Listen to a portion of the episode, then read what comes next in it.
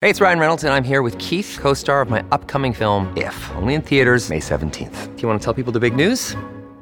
All right, I'll do it. Sign up now and you'll get unlimited for $15 a month in six months of Paramount Plus Essential Plan on us. Mintmobile.com slash switch. Upfront payment of $45 equivalent to $15 per month. Unlimited over 40 gigabytes per month. Face lower speeds. Videos at 480p. Active Mint customers by 531.24 get six months of Paramount Plus Essential Plan. Auto renews after six months. Offer ends May 31st, 2024. Separate Paramount Plus registration required. Terms and conditions apply if rated PG.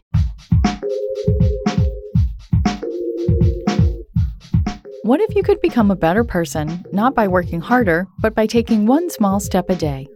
And not because you're a bad person now, but because there's something inside you that's ready for more. How to Be a Better Person gives you one tiny step a day you can take to be the person you want to be. My mission? To help you live your best life. Hi, and welcome to How to Be a Better Person. I'm Kate, your host. And I want to take a quick second to remind you to sign up for my newsletter. Each week, I send the last five episodes directly to your inbox so you can catch up on any episodes you may have missed. You can sign up at beabetterpersonpodcast.com and then click on Get Podcast News.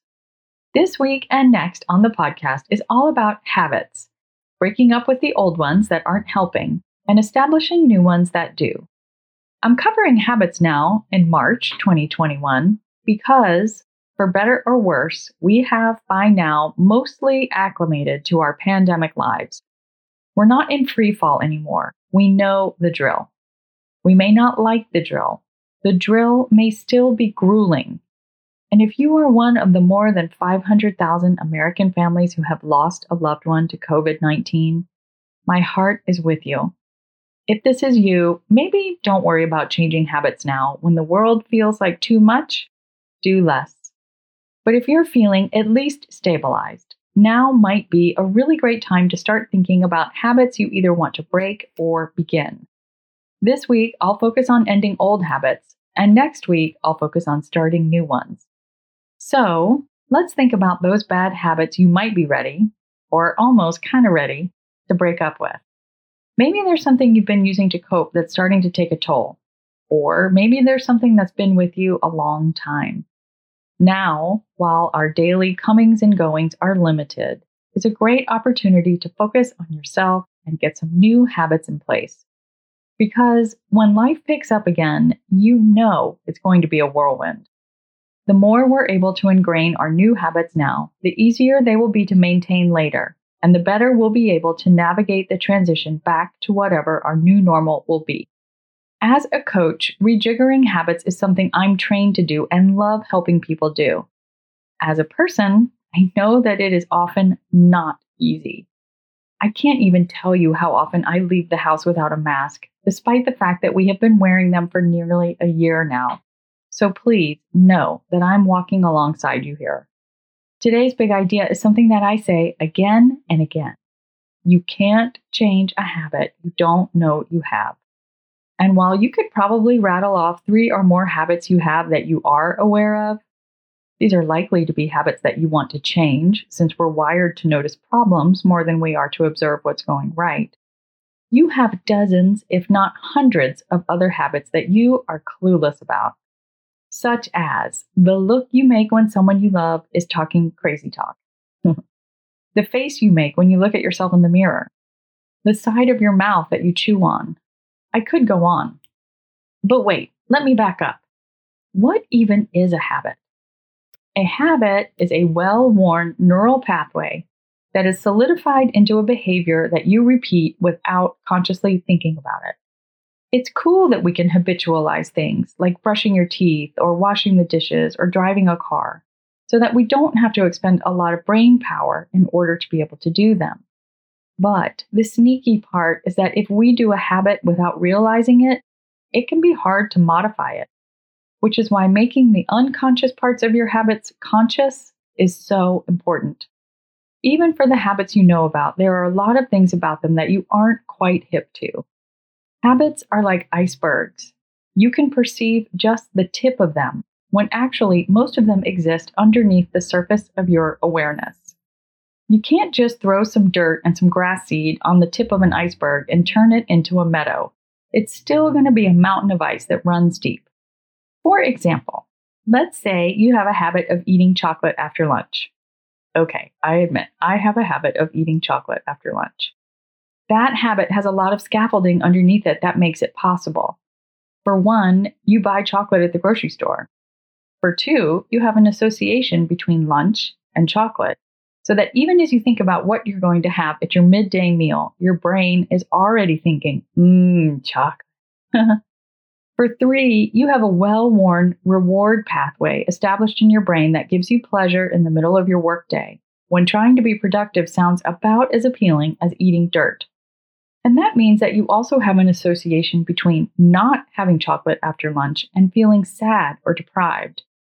It's way deeper than just reaching for the bar of the actual squares of chocolate.